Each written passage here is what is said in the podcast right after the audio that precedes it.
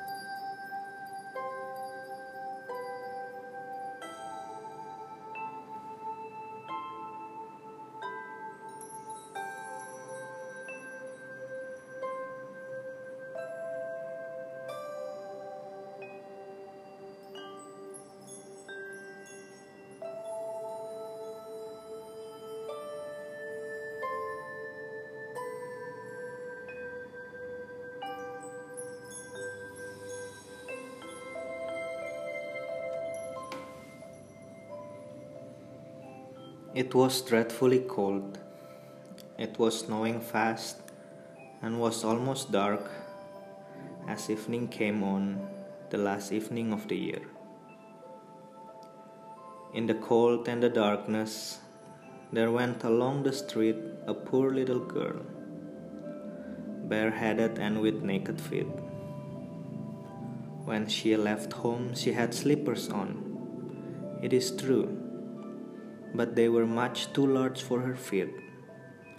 Slippers that her mother had used until then, and the poor little girl lost them in running across the street when two carriages were passing terribly fast.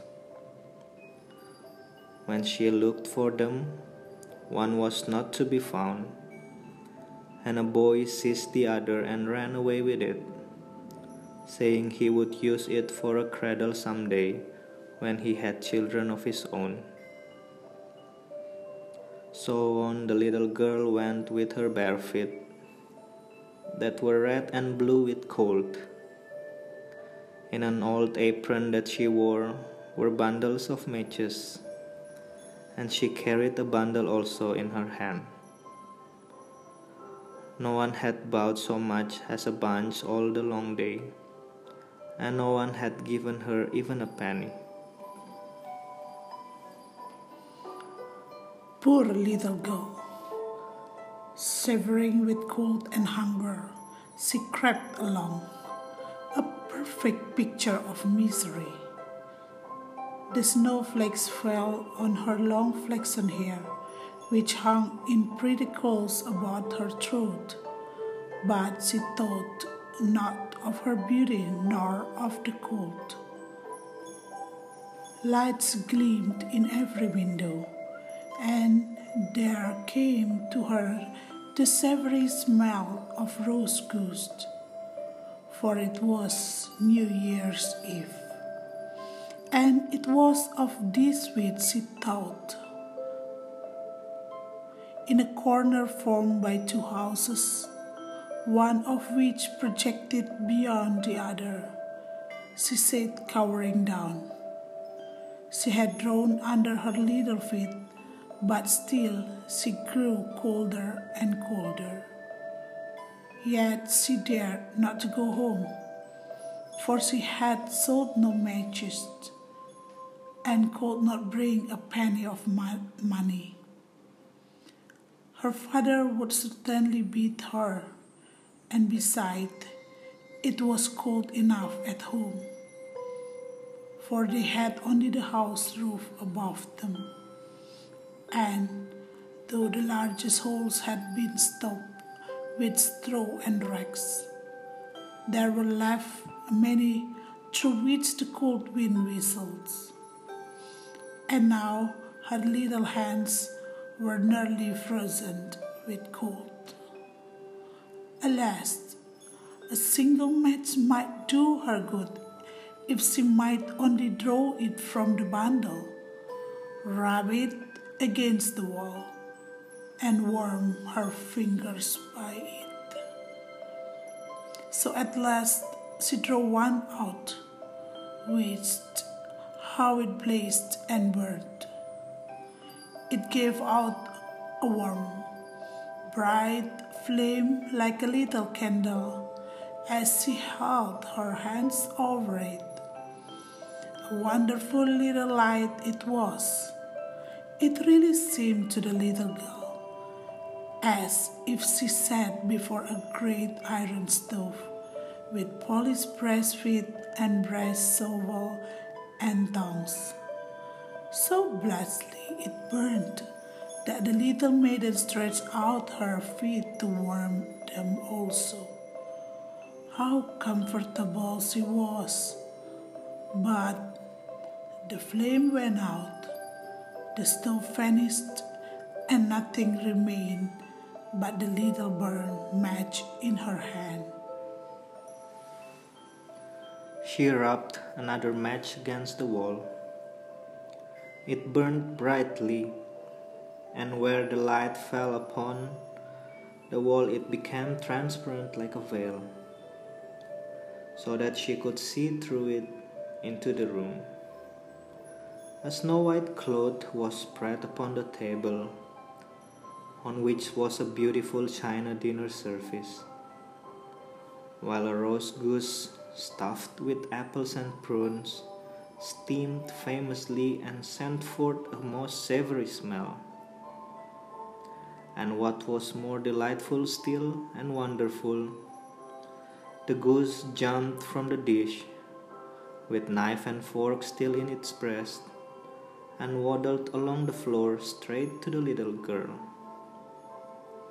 But the match went out then, and nothing was left to her but the thick, damp wall. She lighted another match, and now she was under a most beautiful Christmas tree larger and far more prettily trimmed than the one she had seen through the glass doors at the rich merchant's.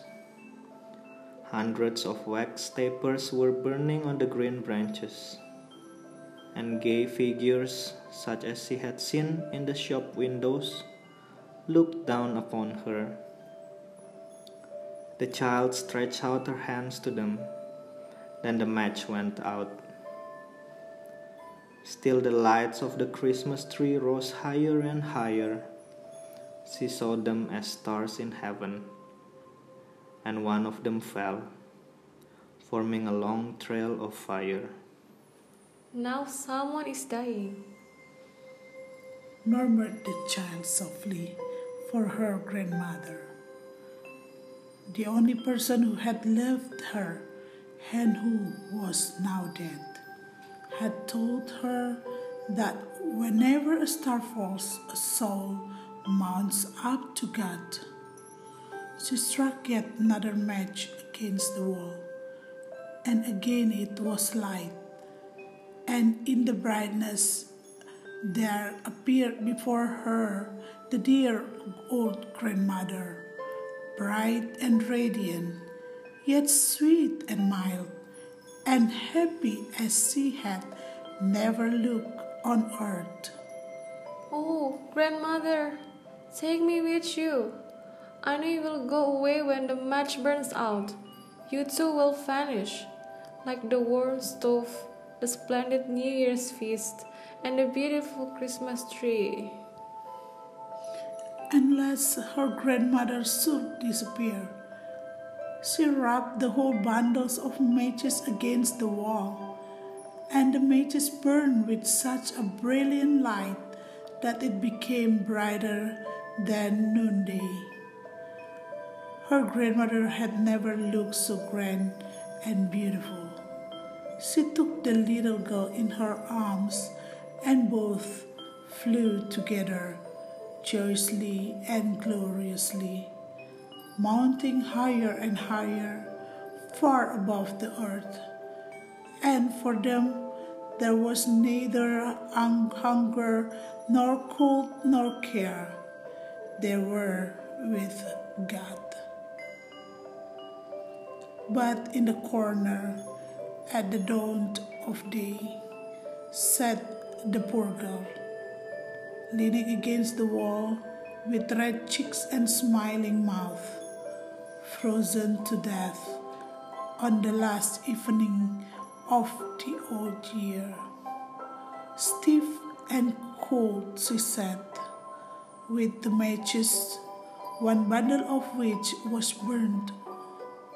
She wanted to warm herself, poor little thing, people said. No one imagined what sweet vision she had had, or how gloriously she had gone with her grandmother to enter upon the joys of a new year.